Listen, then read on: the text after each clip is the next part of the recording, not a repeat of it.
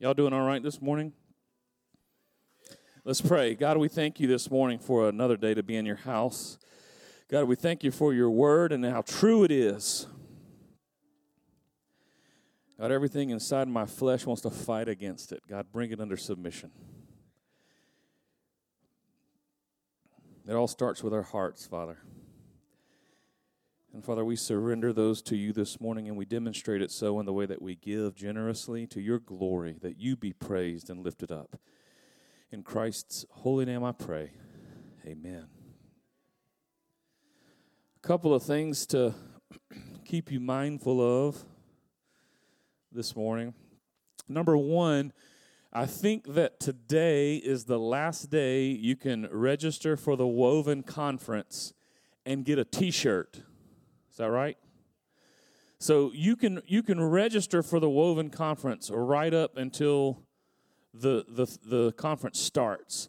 But if you would like to get a T-shirt, then you have to register for the Woven Conference today. So if you're sitting in the room and you're like, I've already taken care of that. Think of someone who may not have, and maybe reach out to them and just, hey, wanted to let you know, just in case you weren't aware, so that they can be ready as well. Also, uh, want to keep you mindful of the five year anniversary celebration that's coming up October the 22nd uh, at Banning Mills. Uh, we're going to have a lunch out there, dinner on the grounds, amen. and uh, just spend time with one another, but you can also hike and enjoy putt putt. You can sign up to do their ropes courses as well. You need to be, you need to be getting ahead on that. If you go into the Church Center app, um, you can click on that date and register for that event.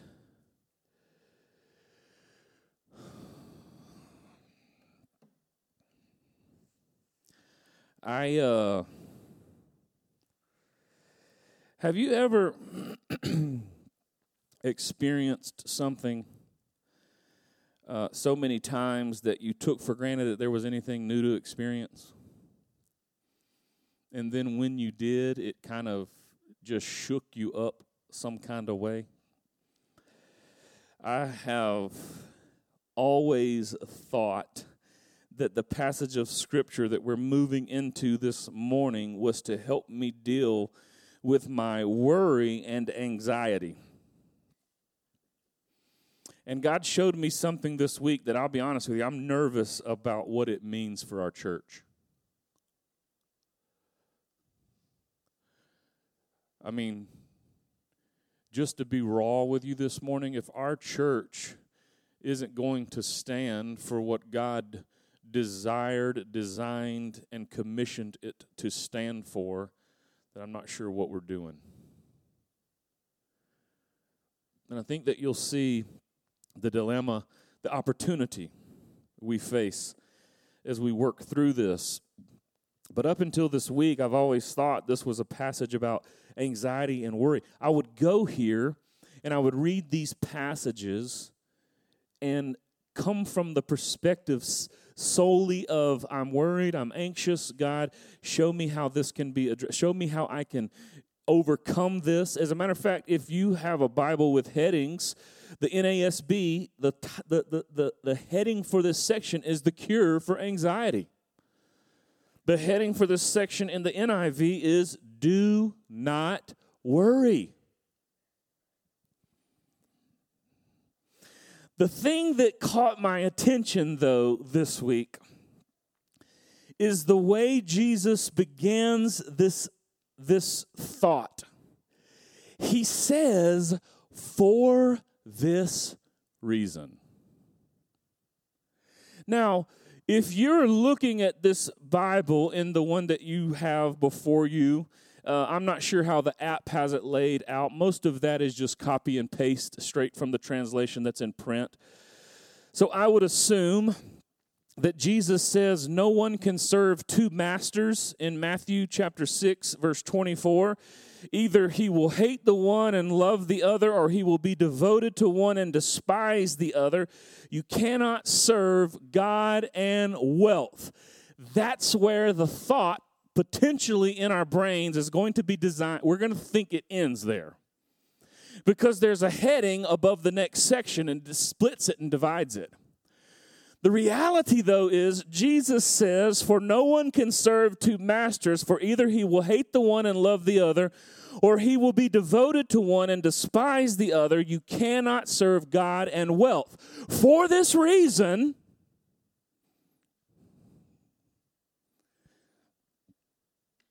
I say to you, Matthew chapter 6, if you're not there, get there, verse 25. This thought continues.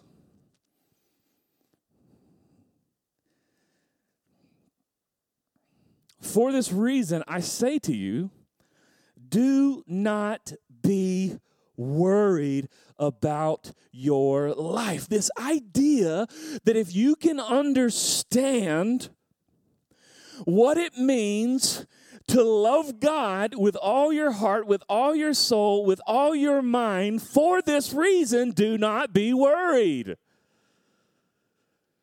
because you're no longer serving the the the the, the thing that is not eternal, you're now devoted to the thing that is eternal, and therefore worry is taken care of when you know the future because that's where worry is based. So Jesus says, for this reason, because you are choosing to serve the correct master, I say to you, do not be worried about your life. I mean, I'll be honest with you, that's a pretty good remedy for common everyday worry and anxiety, right? Let me just, here's what I like the way a friend of mine worded it look around. How do you deal with worry and anxiety in your life? Man, look around. What do you see when you look around? I see my wife. I see my children. I see shelter. I see God's provision. I see the people of God who have my back, whose back I have. I look around and all I see is provision on provision on provision on provision if I'm caught up in what might happen or in fears of the unknown, then yes, I can understand how we're not going to feel as grounded. But sometimes the simple gesture of look around, the God you serve has amply poured out his grace and mercy and blessing and gra- uh, on top of you, on top of you, on top of you, on top of you. It's literally never ending if you choose a perspective that is one of thankfulness and not of one of what I don't have.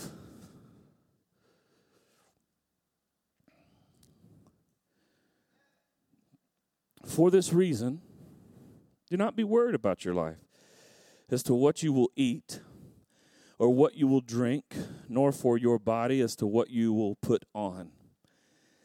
Is not life more than food? Is not there more to this life than food and the body more than clothing?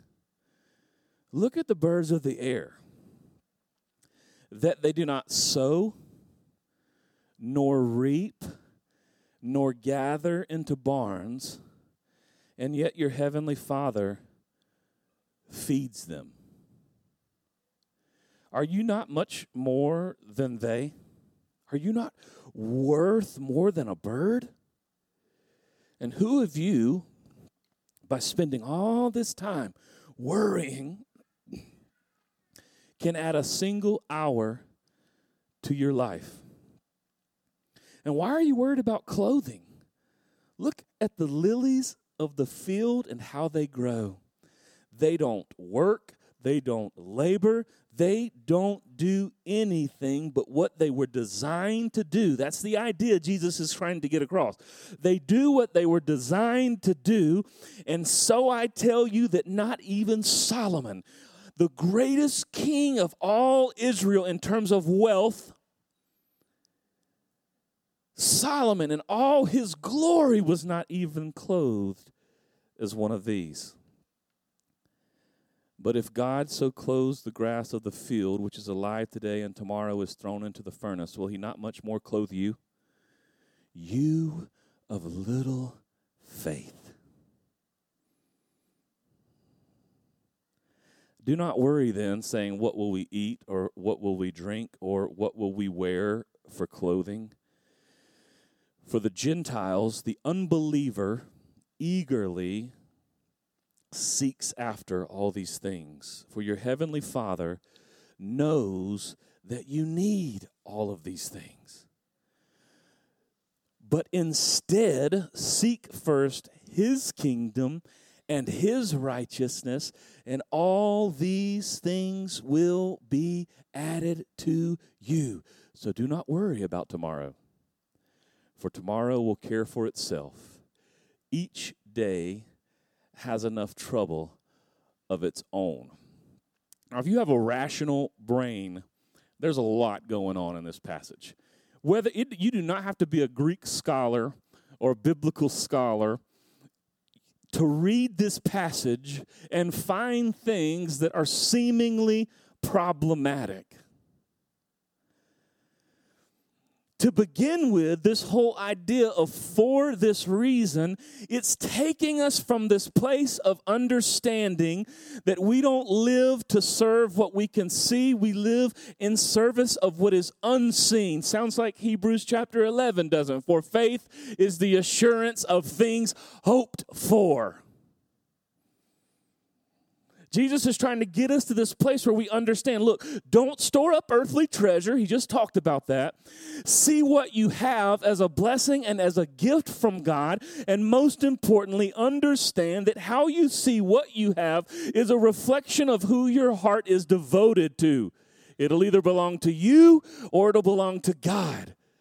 So, for this reason, do not worry. Most of us grind every day so that at some point we don't have to grind anymore. We worry when we think we might have to do this forever. I had a conversation with somebody today, man, why are you why are you so so I can retire? And I thought about that. Man, I could see how I mean if if you're if you're concerned about some point I just want to lay down and not have to get up. I mean, I can I could see how that might drive you to just grind to no end. I want there to be enough at the end. Or, may, or maybe how uncertain the future is has some of us grinding and working and, and doing all those things to pre- prepare for that uncertainty. If I could just get enough set aside, if I can just prepare enough in advance, then whatever happens with the economy, whatever happens with the world, whatever happens with whatever, I'll be ready. But statistics tell another story. Most people work hard to have the things they want. Most people work hard because if they have some idea, like, have any of you ever thought, I want to buy something, but it's outside of your budget?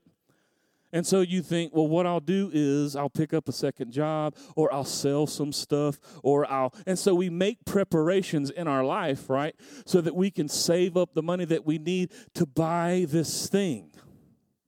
That's one reason people do it. That do it. That's one pe- reason that people grind. I, I, just want to save up for the things that I want. I, I, there's a life that I desire to live, regardless of where where we get it in our head that this is the life I want. We spend a lot of our times grinding to go after that. We worry about what we have. We worry about how much we have. We uh, we worry about what others think we have. We worry about keeping what we have and adding more to what we have have. Or here's the thing that's always blown my mind, and don't misunderstand me when I say this because there's been times in my life where I've had this too. But some people grind so they can fulfill their bucket list. Any, don't raise your hand. Wait, you do whatever you want. Anybody have a bucket list?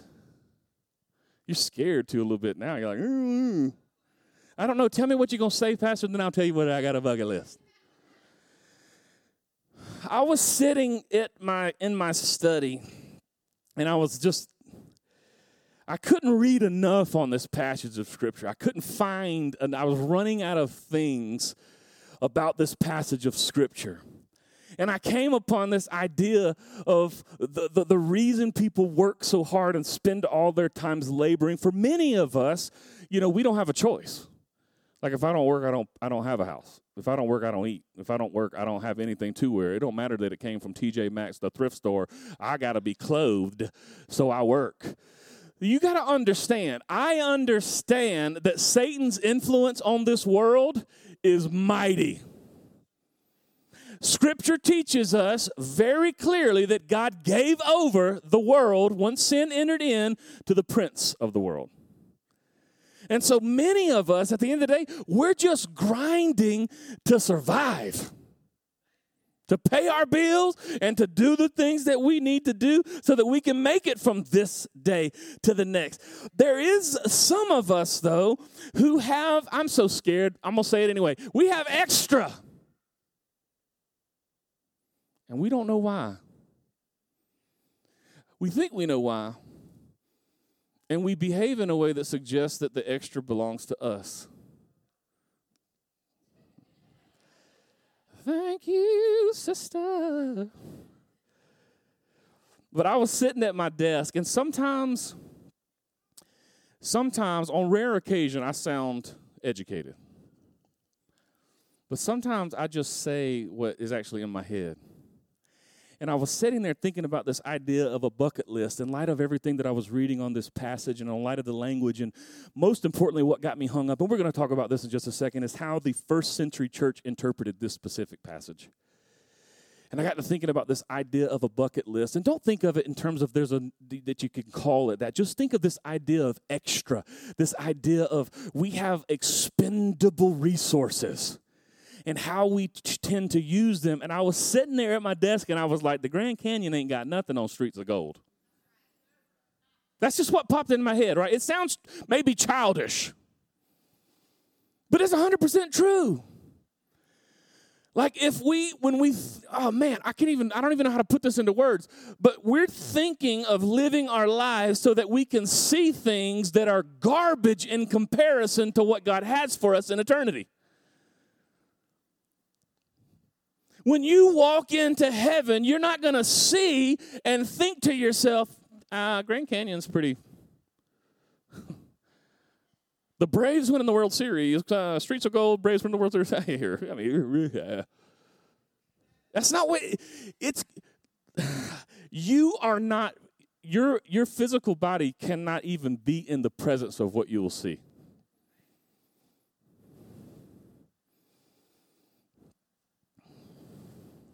Regardless of which of these cover your reasons for living the way that we live, grinding the way that we grind, what I noticed about every study that I could find, some of them where they weren't even educational studies, they're just where they polled people about what their purpose was, why they were living, why they did manage their money the way they did. What I noticed as I got to the end of this list, I even started thinking through the reasons why I save. So don't, this isn't a me, if I can just get all you to be like me. No, no, no. This is us in here together, right? I'm even looking through all the reasons. And you know what I noticed about these reasons that I've listed here and then the other reasons that I was able to find is that not one of them have anything to do with seeing what I have as a gift from God.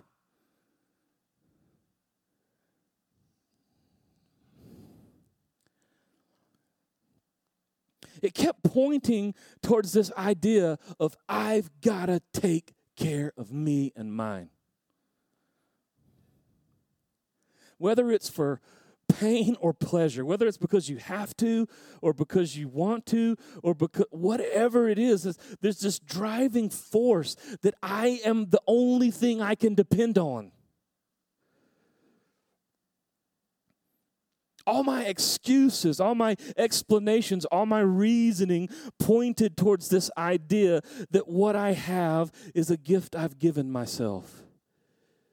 And so then I began to understand what worry really is. It's a, it's a sign of human influence. It's not a sign of God. It's not a sign of His presence. It's not a sign of His faithfulness, which makes sense when you consider what worry is. Let's just stick with the logic of Jesus' argument. If Jesus' argument is just taken at face value, then worry is the result of a lack of genuine belief in God's goodness, mercy, and provision. what I have doesn't actually come from him. He's not actually going to take care of me. That's what worry is grounded in. If you look, we're just keep we're not we're not discussing right now. We're just going to say, "Hey, at face value, what is Christ saying? If you provide for you, be worried. If God provides for you through you, relax. He's going to take care of the things that you're worried about." One person put it this way worry is practical atheism, and it's offensive to God. Worry is behaving as if there is no God. In other words, a person who completely and with their whole heart believes that God is their blessing and provider, they don't worry. Listen, I spent a lot of my life trying to rationalize no, that's too simple, that's too practical. Worry is more complicated than that. It's grounded and rooted in anxiety. I would come and I spent all this time trying to talk through excusing myself for worrying. Excusing myself from the fact that it's going to take a lot of work for me to get to that place where I trust God wholeheartedly. And what I would rather do instead of work that hard is just figure out a way that I can stay right where I'm at. Because it was hard enough to get here. But that's not ref- what refining is. The refined piece of metal doesn't come out of the fire almost perfect, it comes out perfect. God's refining fire isn't a process that's just to get us to that place where, you know what, I'm okay where I'm at. Are you okay with I'm at? I mean, it was hard enough to get here. Let's just sit here. That's not a refining process. Anyway, that's a piece of metal that at some point has been taken out of the fire and discarded.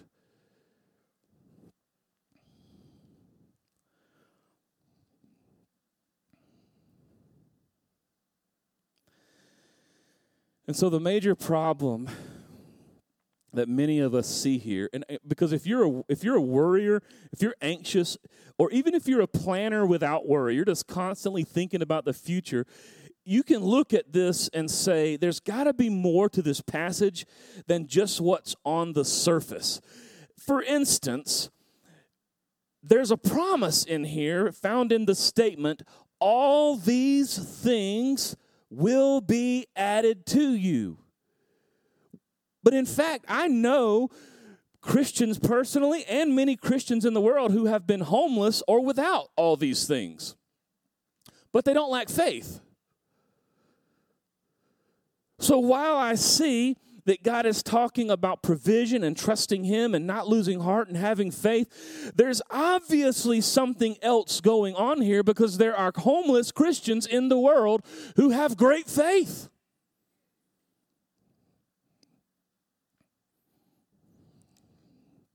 Some people believe that this, in fact, must have something to do with this idea that, that, that while you may not have what you need now, if you, have in, if you have faith in Christ, you'll have it in eternity. The problem with looking at it that way, that's true, and that's an easy way out. I like that explanation. The church loves that explanation. You know why we love that explanation, church? Because I can look at someone who's in need and tell them you may not have it now, but one day in eternity, you going to have it. What's missing?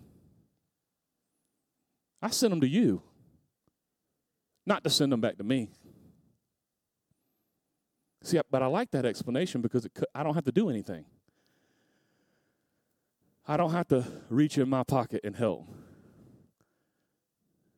If it's just about eternity. I, I don't have to come to the mobile pantry and serve. Well, that look, we're gonna have we're gonna have manna that never runs out in heaven. Praise God. But Jesus' language is present tense. Your needs now. Your hunger now. And even the remark will be added doesn't specify or, or, or connect this passage to the future tense. And so you see Jesus not just talking about worry in the present being addressed in the eternal, but he's talking about worry in the present and how it applies to being met right now today. And then it hit me. Jesus spoke to the masses, but his message wasn't for everybody. And it wasn't so much that God was withholding anything, but people don't want to give up what they're comfortable with. And Jesus knew that most people would not be able to hear or receive the kingdom of God because they didn't want it, not because it wasn't free. And so Jesus spoke in a way to where only those who could hear it would hear it. In Matthew 13, the disciples came to him and they asked him, Why do you speak to them in parables? Jesus answered them, To you it has been granted to know the mysteries of the kingdom of heaven. That's key. That's key right there. To you it has been granted to know the mysteries of the kingdom of heaven, but to them it has not been granted. For whoever has to him more shall be given. And see, here's the beautiful thing not so that you'll have more because people who have more and who have been given the ability to see why they've been given it, they are generous and understand that their resources are given to them to be used by God. So no matter how much more God gives them, they just continue to be used more and more by Him. It's not an opportunity for me to have more. Ooh, look, I'm getting more and more and more and more and more. It's no, look how much more I can serve. Look how much more I can give. Look how much more generous I can be now because God's given me even more and he will have an abundance. But whoever does not have even what he shall even what he has shall be taken away from him. Therefore I speak to them in parables because while seeing they don't see, and while hearing they don't hear, nor do they understand. Is this what the church's problem is today? Like are we giving ourselves way too much credit? Like because we showed up here on Sunday morning when we read this, we just get it? Or because we really really want to then that means we have it. I mean, I feel like a Pharisee most of the time. Because the Pharisees walked around knowing it. The problem was, he didn't know them.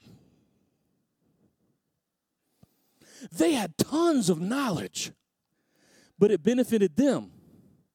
It served them. They have tons of wealth, but it benefited them. It gave them recognition.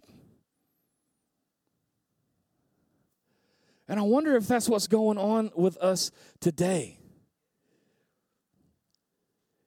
We can't hear what God is saying because we've created this life that we've always wanted, and it requires that if we if if if if we love Christ, if we follow after him, then we have to give it up. I mean, look at how God breathes the same story through Luke to rich people. At the end of this, this sermon on worry, he says, So sell your possessions and give to charity. Make yourselves money belts which do not wear out an unfailing treasure in heaven where no thief comes near nor moth destroys. For where your treasure is, there your heart will be also.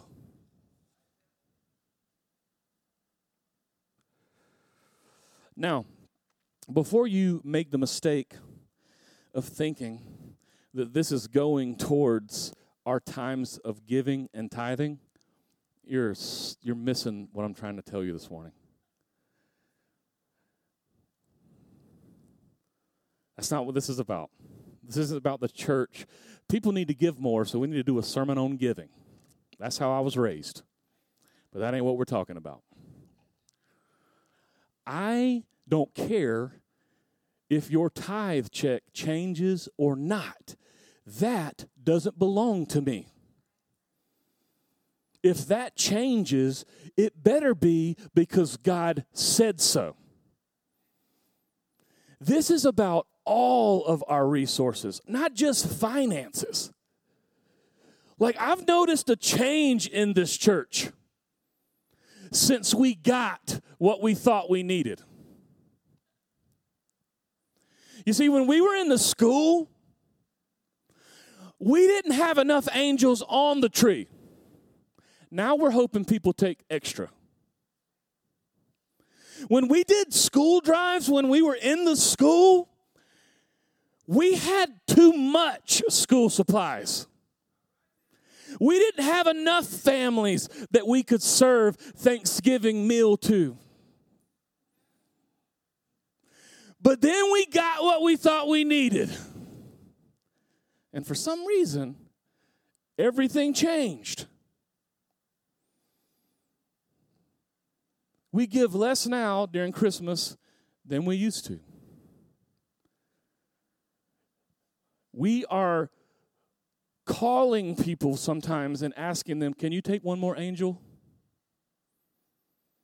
I normally take three, I'll take four. Like something changed in our hearts. Like we became satisfied. We got a building now. We got, God gave it. We're established now. We can just relax. That is, you know what Jesus is talking about in this scripture?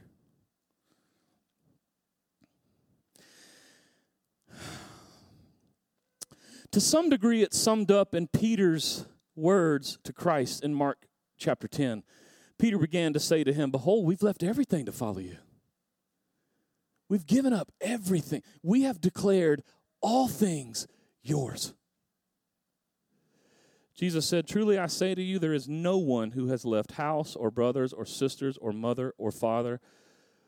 Listen to this, or children or farms for my sake and for the gospel's sake, but that he will receive a hundred times as much now in the present age houses and brothers. Listen to this. Listen to it. Houses and brothers and sisters and mothers and children and farms. And then, just as good, persecutions. And in the age to come, eternal life. But many who are first will be last, and the last first. Wait a minute. So let's just say, for the sake of discussion, that I leave this message and go home, and I'm like, you know what? I'm taking this literal. Babe, pack it up. We're selling the house. Where are we moving? I don't know. We're going to sell the house. We're going to give all the extra to the mobile pantry. All right, well, let's just load up the vehicles. I already sold them too. Sold everything. Cleaned out the bank account too. I gave it all away. That's what Jesus is saying that these people have done. But then he says that they will receive a hundred times as much now in the present age houses and brothers and sisters and mothers. But, but Peter never had another home, but he never lacked a place to stay. Peter never had another family, but he never lacked supportive brothers and sisters and children and resources. Christ's provision was that here's what Jesus is saying when you seek me with all your heart, I'll flow out of you and I'll meet the need through you. If the church will be the church, then within the church, there'll be no need because the church will meet it.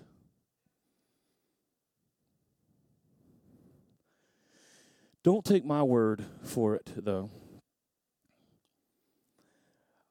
The first thing that I did when I read this scripture and it started to mess with me in terms of how I've always understood it was I thought, I wonder what the church did in response to this passage of scripture.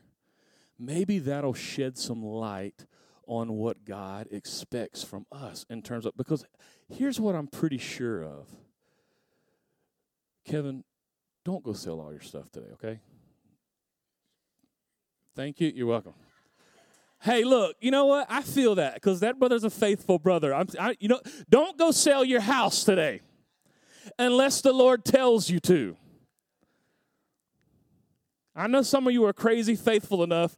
You'll be going, You got that extra room, right? On my doorstep. And I'll be like, Oh, yes, I do. And so what I did was I went I went to see like what did the church do in response to this?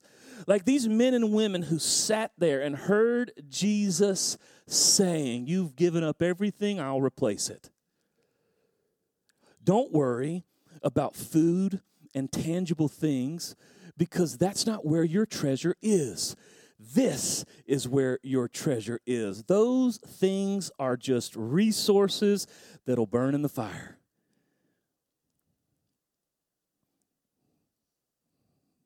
Acts 2:42 They were continually devoting themselves to the apostles' teaching and to fellowship to the breaking of bread and to prayer. Everyone kept feeling a sense of awe and many wonders and signs were taking place through the apostles. Do you know what the early church, the apostolic church, you know one of the signs that they considered miraculous and, and awesome?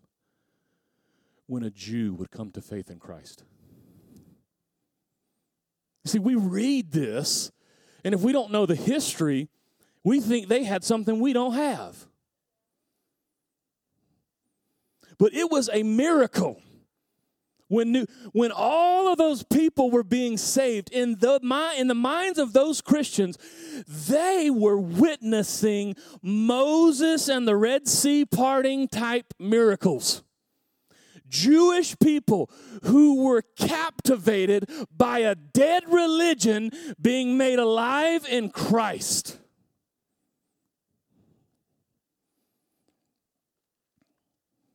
And all those who had believed were together and had all things in common. Don't misunderstand that. They didn't all agree on everything.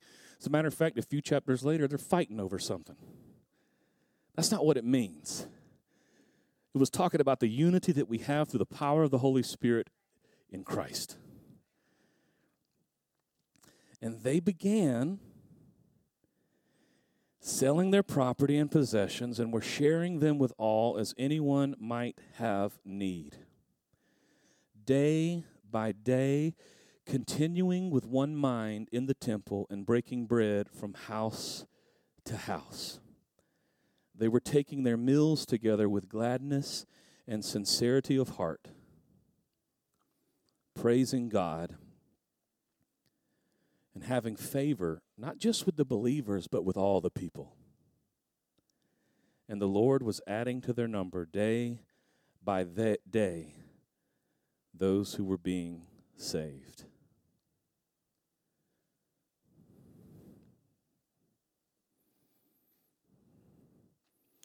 So, Pastor, what you're saying is everything I have belongs to God.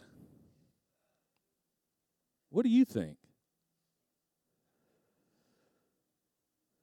Well, if everything belongs to Him, you're saying that means He gets to use it however He sees fit. Well, if someone takes something that doesn't belong to them, they're just a thief. They can't be holy. For God to remain holy and perfect and righteous, He's not taking anything, He's just using whatever belongs to Him.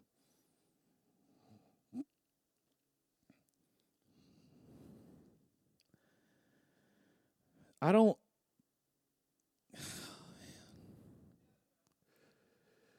I'm not expecting, and this is just this this just goes to show how we go right back into our position as human beings. I'm not expecting us to solve world hunger. But I do believe nobody in this church should be in need. You see, the apostolic fathers, these are the men who sat at the feet of Peter, James, and John, and then continued the ministry. So you can go read Polycarp's works and those men who were discipled by the apostles. And their translation of this scripture was We don't give so the church will be wealthy, we don't give so the church can buy land. We don't give so the church can get youth buses. We don't give so the church can pay staff. We give so that the church can be God's hand of need in the time whenever He decides. There'll be four of us, but that's enough.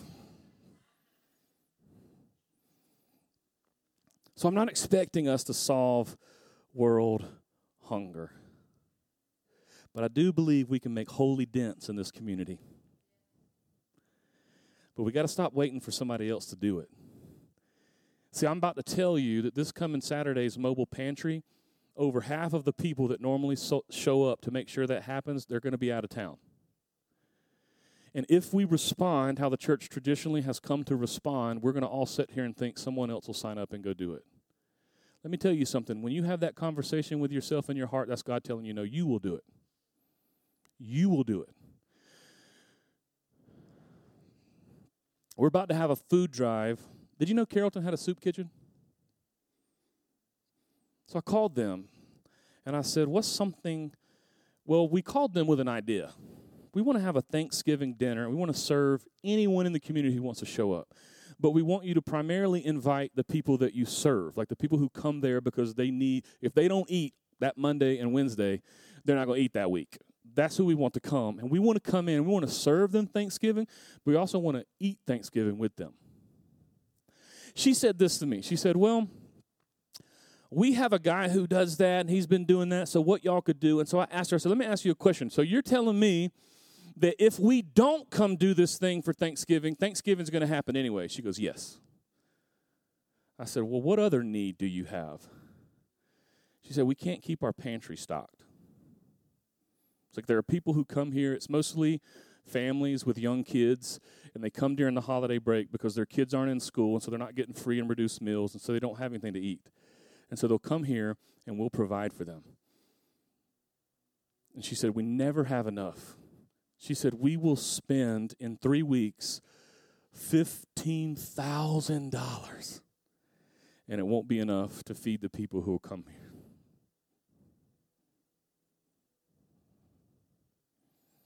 You're going to sit on your couch feeling ashamed this Thanksgiving because you ate too much. Don't lie. That's what I do.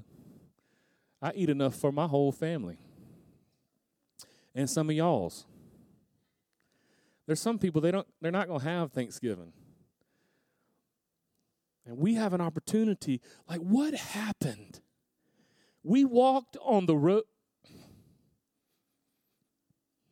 We walked on the road to Emmaus and we encountered the living Christ. And we walked away with burning hearts within us and over time, we've allowed them to be extinguished. Don't misunderstand me. I don't want a church full of people that respond to a message like this by putting more money in the offering so someone else will do what God has called them to do. Keep your stinking money. I want us to serve again the way we used to.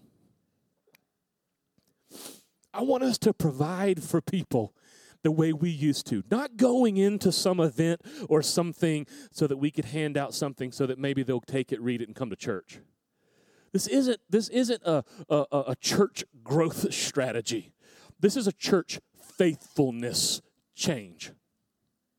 You see, Jesus is saying, in a nutshell, I'm going to sum it up in one sentence.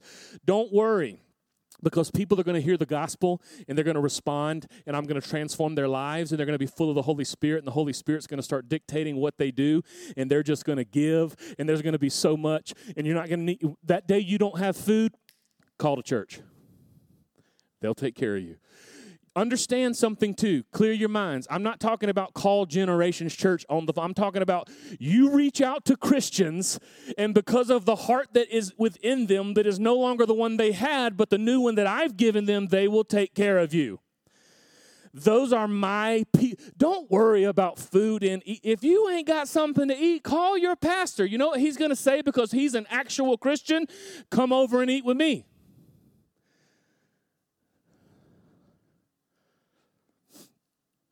I could sell my house today and I would have a bed to sleep in. You know how I know that? Because I'm looking into the faces of people that I could call and say, hey, we just sold our house and we don't have a place to stay tonight. Can we stay with y'all? Not only would many of you say, yes, you can come and stay with us as long as you need. That's what Jesus is saying. Can we be that again? Like I literally told this lady on the phone, we're going to do this food drive for you. And you know what I thought in my in my stinking heart? I mean, we'll probably take four based on what we've been doing, we'll probably take four or five bags up there. I don't know what happened. Maybe it, it's happened to me too. It's like we just got comfortable because we got everything we need now. And I'm going to tell you one thing that I know for sure. Would you stand this morning? When you get to heaven and you stand before the throne, a sound system isn't going to be sitting there. When you get to heaven and you stand before the throne, a 401k won't be sitting there. When you get to heaven and you stand before the throne, a Dodge 2500 with a turbo diesel Cummins won't be sitting there. Nothing will be sitting there but the God who created you. And He will look at your life and He will reveal to you the treasure of your heart. And if He could hold it in His hand, what would be there?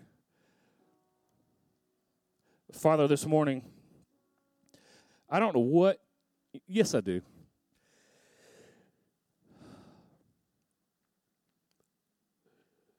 God, I don't, I don't feel guilty. I'm just thankful that you continue to reveal yourself to us through your word and through your grace and through your mercy. You give us another opportunity to be faithful,